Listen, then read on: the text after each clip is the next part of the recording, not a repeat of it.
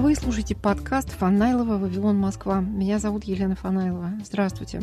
В этом подкасте я разговариваю с представителями гуманитарных и богемных профессий о духе времени, о самочувствии в мире политического популизма, теории заговоров, национальных карантинов. «Вавилон. Москва», разумеется, парафраз названия известного сериала «Вавилон. Берлин». Москва – это точка сборки подкаста. Записаны же эти разговоры могут быть в разных местах Европы. Наш подкаст будет посвящен фигуре столпа английской литературы Уильяма Шекспира и ее новейшим интерпретациям по-русски. Драматургия и сонеты Шекспира интриговали многих авторов советских времен. Вспомним здесь хотя бы грандиозную работу Бориса Пастернака.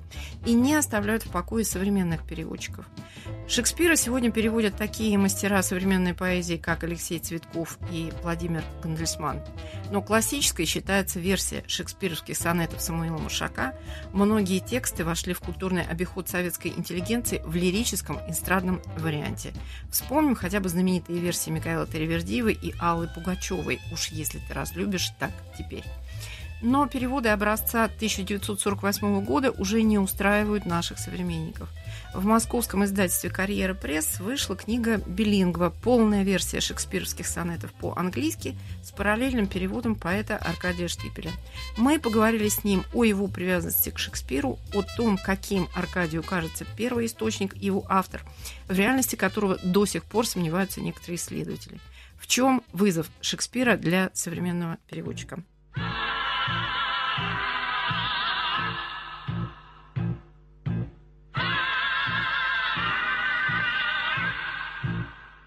Возненавидь когда угодно, или нет, если так, сегодня же, теперь, пока судьба до злобы не добили, стань наихудшей из моих потерь, наигорчайшей, только не последней, бей, только не в хвосте всех этих свор, ночную бурю зорькой беспросветной не увенчай, как плахой приговор, но если так, то первенствуй, иди, а ты, душа, всю муку разом вызнай, чтоб все невзгоды, те, что впереди, одною стали бесконечной тризной. Брось мне в лицо последние слова, а там любое горе, трын-трава. Шекспир, сонет девяностый, перевод Аркадия Штыпеля. Значит, Аркадий, с чего начался этот проект? С чего началась эта страсть переписать по-новому корпус сонетов Шекспира, который, в общем-то, известен по варианту Маршака. Это такая классика. Вот... Он известен не только по варианту Маршака. Было еще несколько вариантов. Был перевод Финкеля, был перевод очень хорошего переводчика Иваницкого.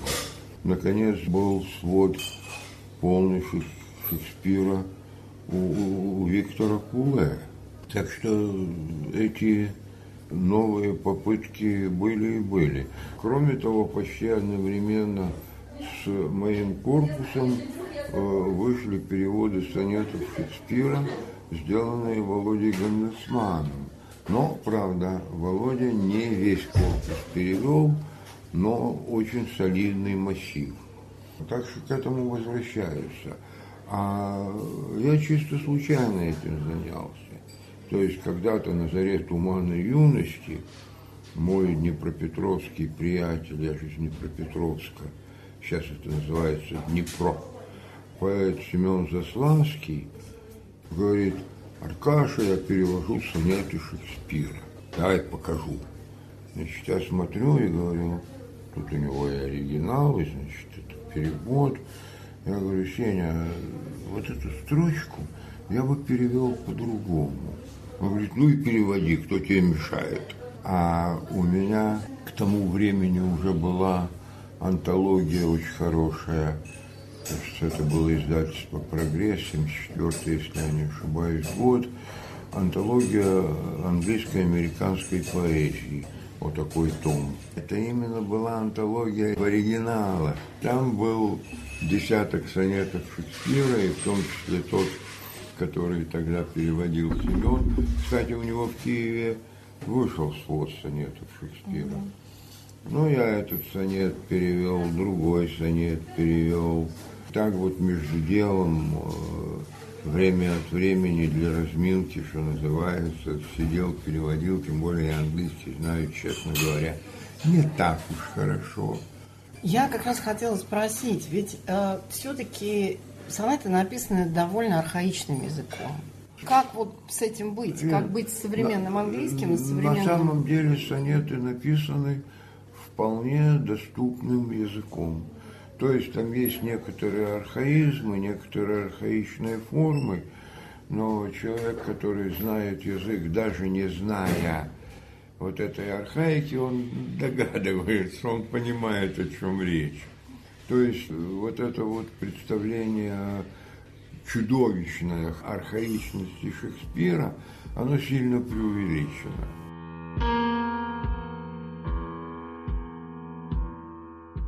Любовь окрепла, хоть невзрачней стала. Ее уже не столь заметен жар.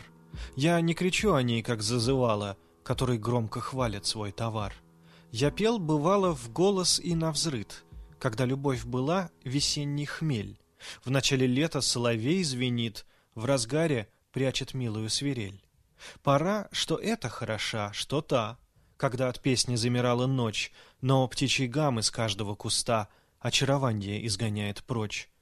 Вот так и я порой бываю нем, молчу, зато тебе не надоем. Шекспир, сонет сто второй, перевод Аркадия Штыпеля.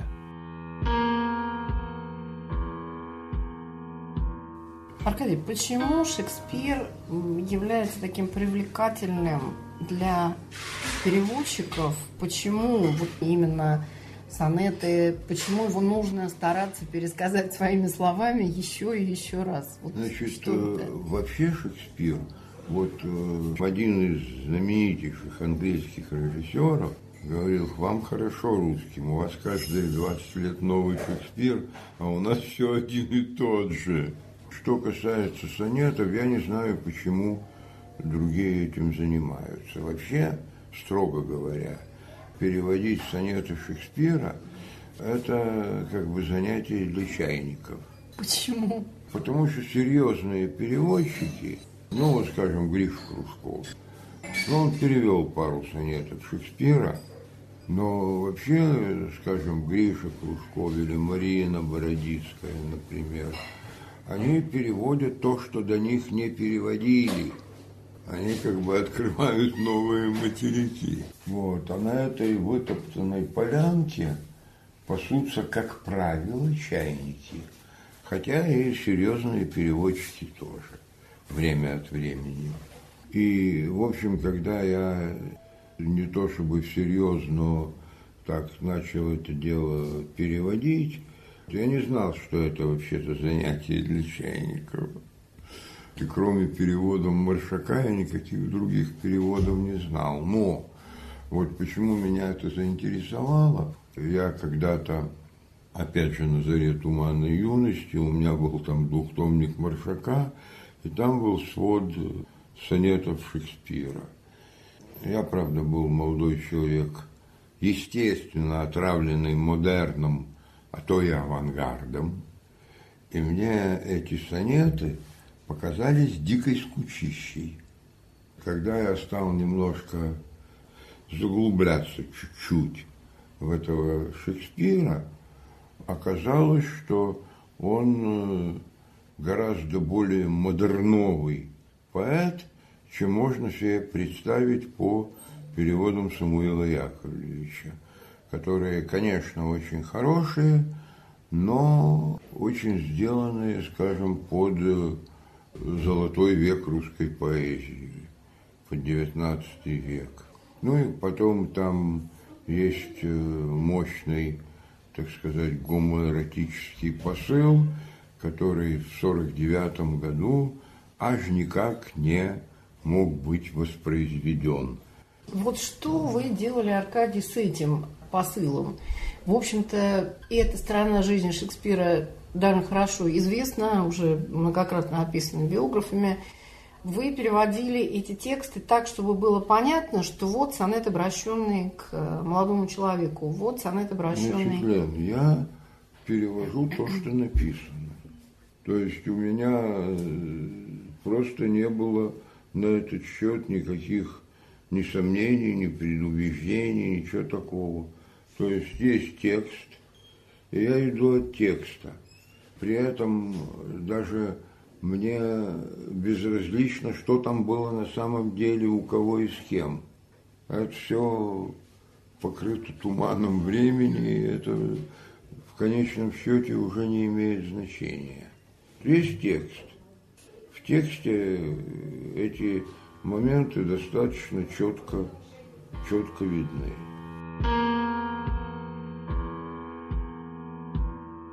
«Моей любви высокочтимый лорд, с чьей милостью мой долг увязан прочно, сих бедных букв посольством я не горд, умом блистать оно неправомочно.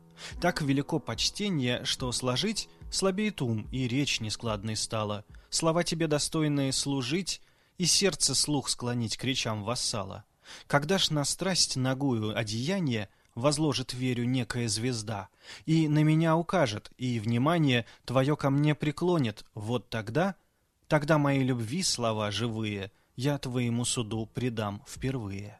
Шекспир, сонет двадцать шестой, перевод Аркадия Штыпеля. Ну а вот этот раздел, который посвящен этой смуглой леди. Я как раз хотела про нее спросить, это женщина или это все-таки мальчик?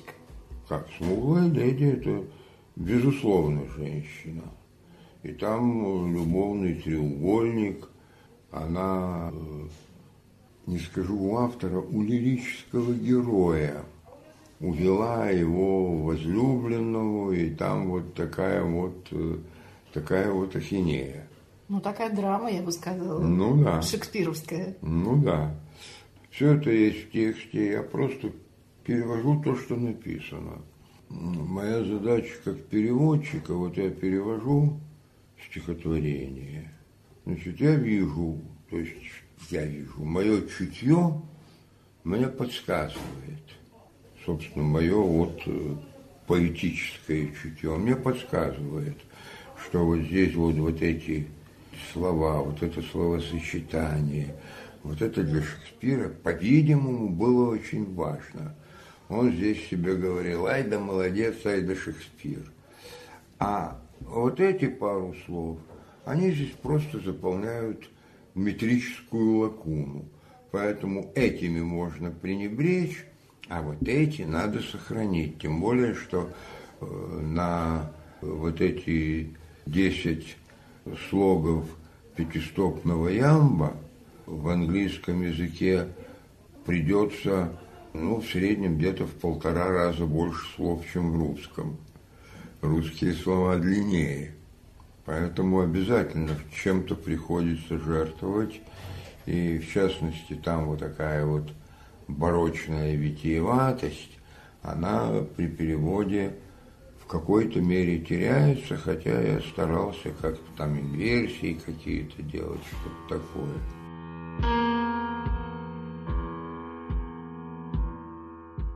«Ни грудь, ни снег, ни губы, ни коралл, ни взгляд, ни ярче солнечных лучей, и не спадает ни шелков обвал, а проволока черная кудрей. Ни на ланитах розы не горят, ни алые, ни белые, и хоть какой не проливайся аромат, лишь запах плоти источает плоть. Мне слушать говорок ее в охотку, но музыка звучит куда нежней. И пусть я не видал богинь походку, подруги шаг намного тяжелей. Зато она прелестнее сто крат всех тех, кому сравнения грубо льстят». Шекспир, сонет сто тридцатый, перевод Аркадия Штыпеля.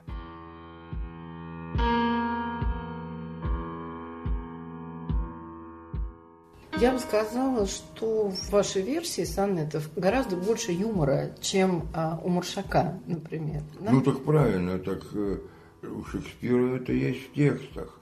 То есть вот я читаю, ну я читаю своими современными глазами, и я вижу, что вот здесь Шекспир очевидно прикалывается. Может быть, для современников Шекспира это и не выглядело как прикол, но для меня это так выглядит. Ну и там много и самоиронии тоже, таких да, смешных конечно. Характеристик, которые он сам себе дает. Да, конечно.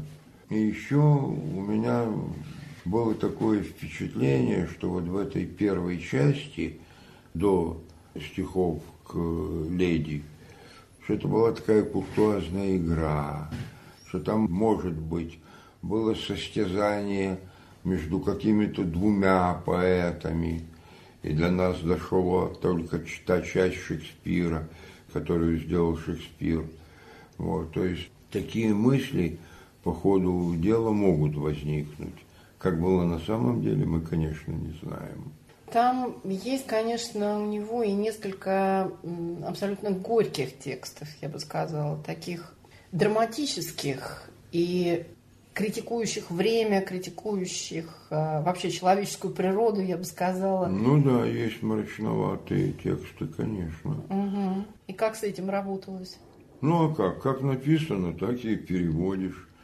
Скажем, этот знаменитый шестьдесят шестой сонет, который когда-то у нас называли диссидентским. Напомните, давайте процитируем начало.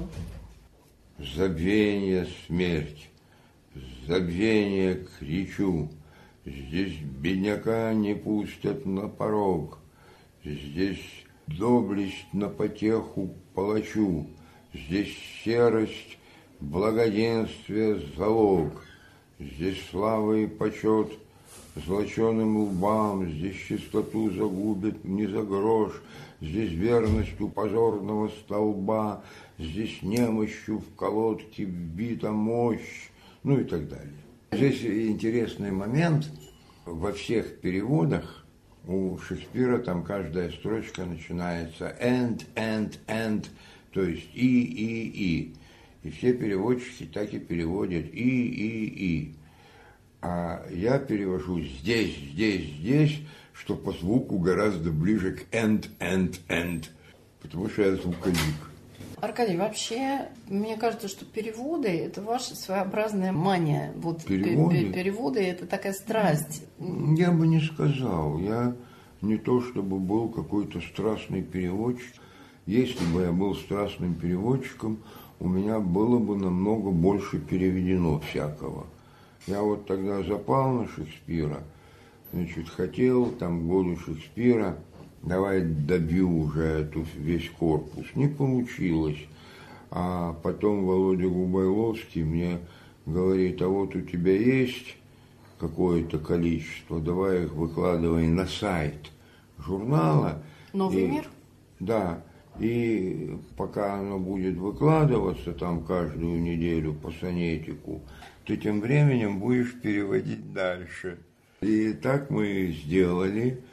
Там, в общем-то, не получилось уж совсем каждую неделю, но в конце концов я это добил. Вот, и нашелся прекрасный издатель. Это издательство «Карьера пресс». Тоже как-то я так в разговоре говорю, что вот у меня тут Шекспир, он говорит, о, давай я издам. И издал. Мы вернемся после объявлений. Мое почтение. Зовут меня Артемий Троицкий, я меломан и журналист. А «Музыка на свободе» — это результат моей тщательной селекции самой талантливой и небанальной музыки. Разных стилей, разных времен и разных континентов. На мой взгляд, это лучшее из того, что создается и публикуется музыкальными издательствами сегодня.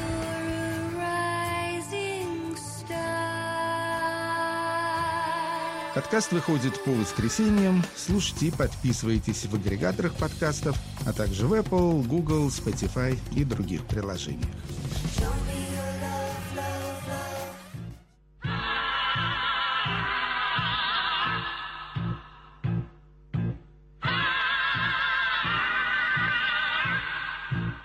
Шекспир. Деконструкция. Поэт и переводчик Аркадий Штыпель и его полная версия сонетов Шекспира.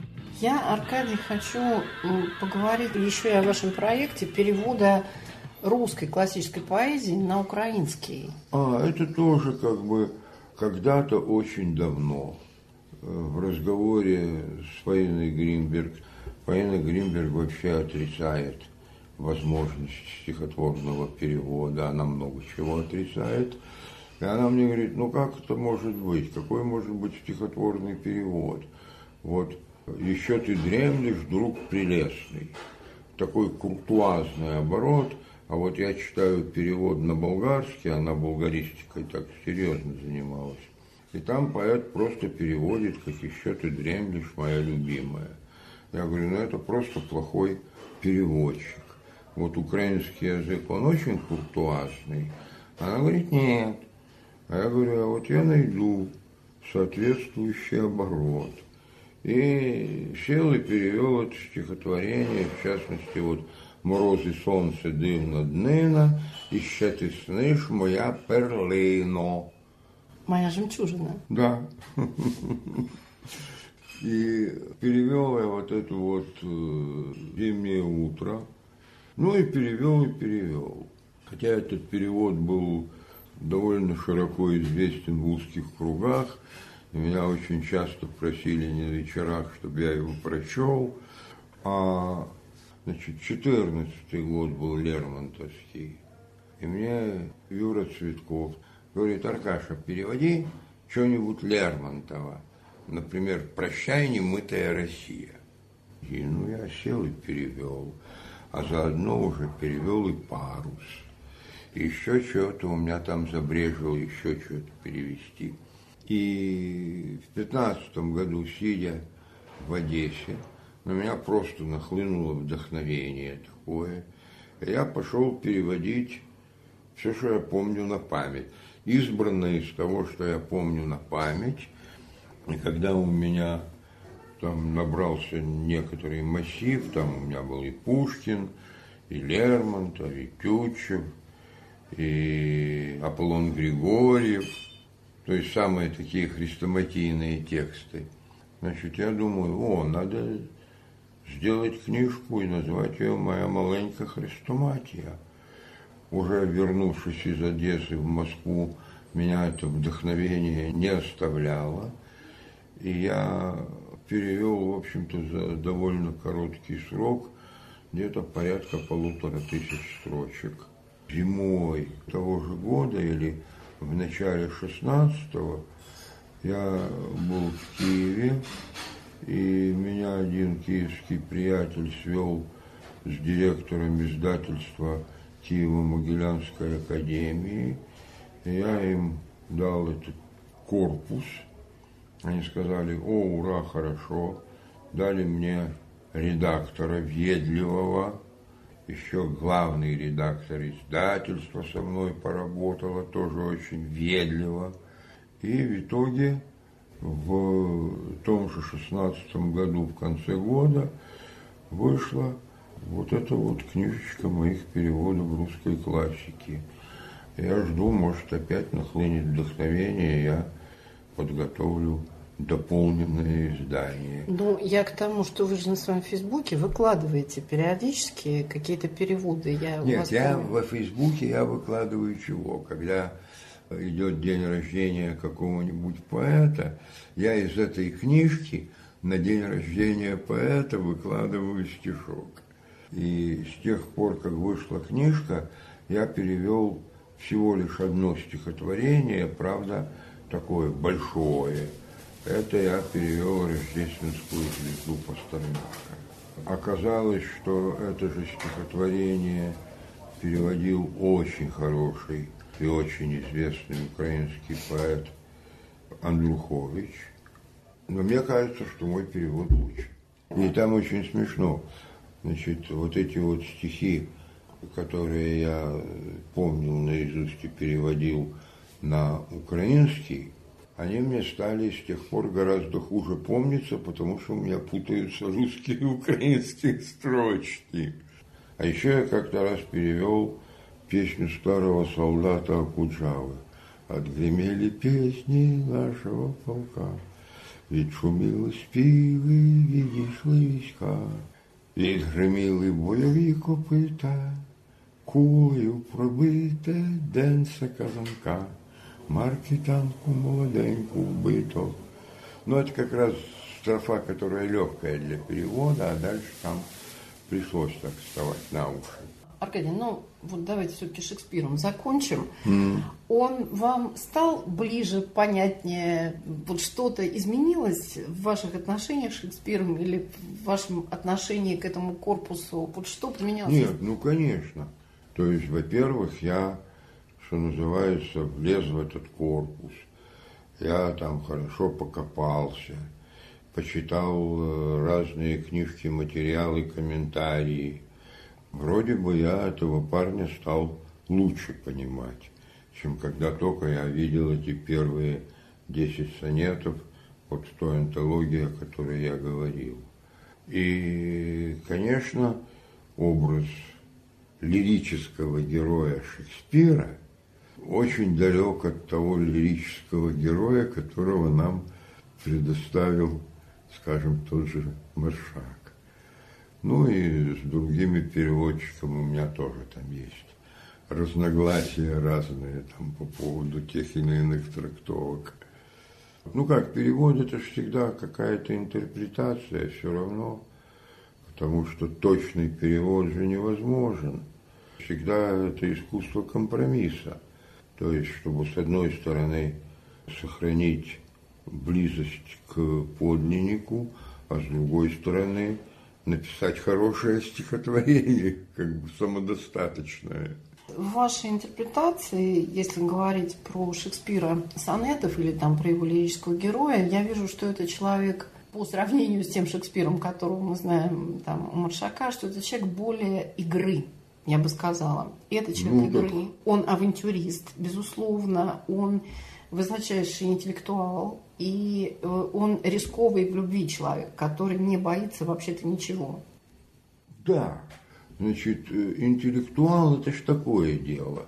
Ну, например, если современный поэт будет что-то писать про смерть автора, то это совсем не значит, что он читал первоисточник. Это просто то, что носится в воздухе.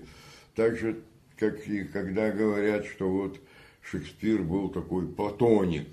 Я не думаю, что он читал Платона, он просто слышал звон. А то, что это человек игры, ну так это же театр.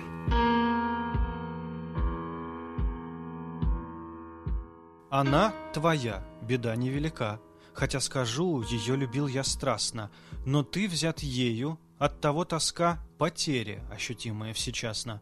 Вас оправдать? Что ж, любишь ты ее, поскольку я люблю. К моей досаде, мне изменив, она берет свое, чтоб ты ее любил меня же ради. Тебя терять, она тебя нашла, ее терять, ты подобрал потерю. Пусть мне двойная ноша тяжела, я своему самообману верю. Уж раз мы с другом навсегда одно, ей лишь со мной любиться суждено. Шекспир, сонет сорок два, перевод Аркадия Штыпеля.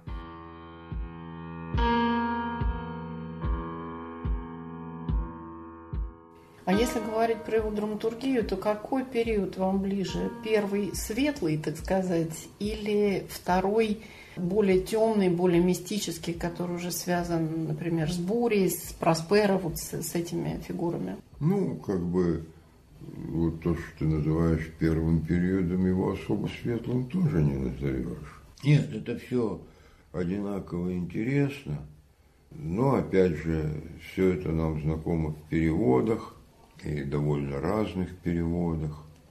Он в драматургии и он в поэзии. Это разные люди, это разные вообще способы разговора о мире, это разные искусства. Да, конечно. Простейший пример. Есть, допустим, такой автор Дмитрий Быков. Вот есть Быков поэт, есть Быков романист. Это совершенно разные искусства, конечно. Опять же, я же все-таки не только переводы занимаюсь, а сам стихотворствую. Перевод – это одно, а собственные стихи – это совсем другое.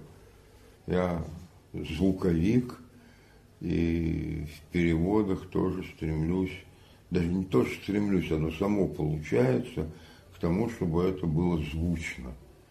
То есть перевод, и в частности вот этот перевод Шекспира, это для вас и игра, и удовольствие, и профессиональный вызов.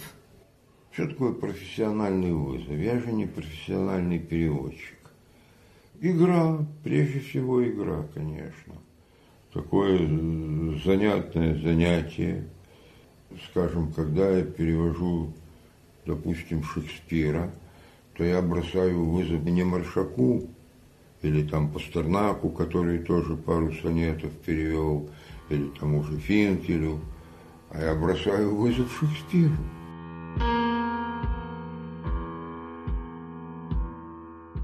Когда, гоним судьбой, молвой и сам себе не мил и прокляв свой удел, глухим я докучаю небесам пустым рыданием, ведь и я б хотел быть меж людьми, как этот или тот, богат, красив, удачлив, одарен, в кругу друзей подателям щедрот и наслаждаться всем, чего лишен. Как вдруг мысль о тебе преображает мою юдоль унылую, а там, глядь, сердце жаворонком улетает, пая хвалы к сияющим вратам. И память о любви, мой сладкий сон, я не отдам за королевский трон.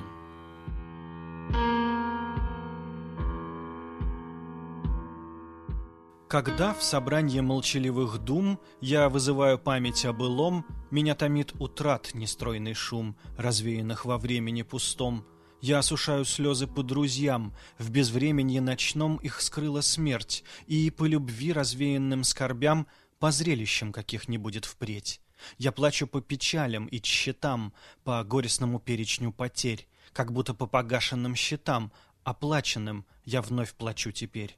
Но мысль о тебе, бесценный друг, вдруг размыкает сожалений круг.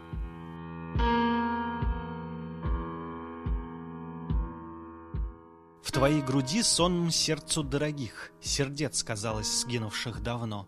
Там пир любви, там круг друзей былых, все, что во мне навек погребено. Как много непорочных честных слез в залог любви невольно пролил я. На этот давний вклад процент нарос, лихва любви, теперь она твоя. Ты ныне усыпальница любви, с дарами от возлюбленных теней. Их доли и права теперь твои, твои только до скончания дней. Их образы сложились в облик твой, и ты за них, за всех, владеешь мной.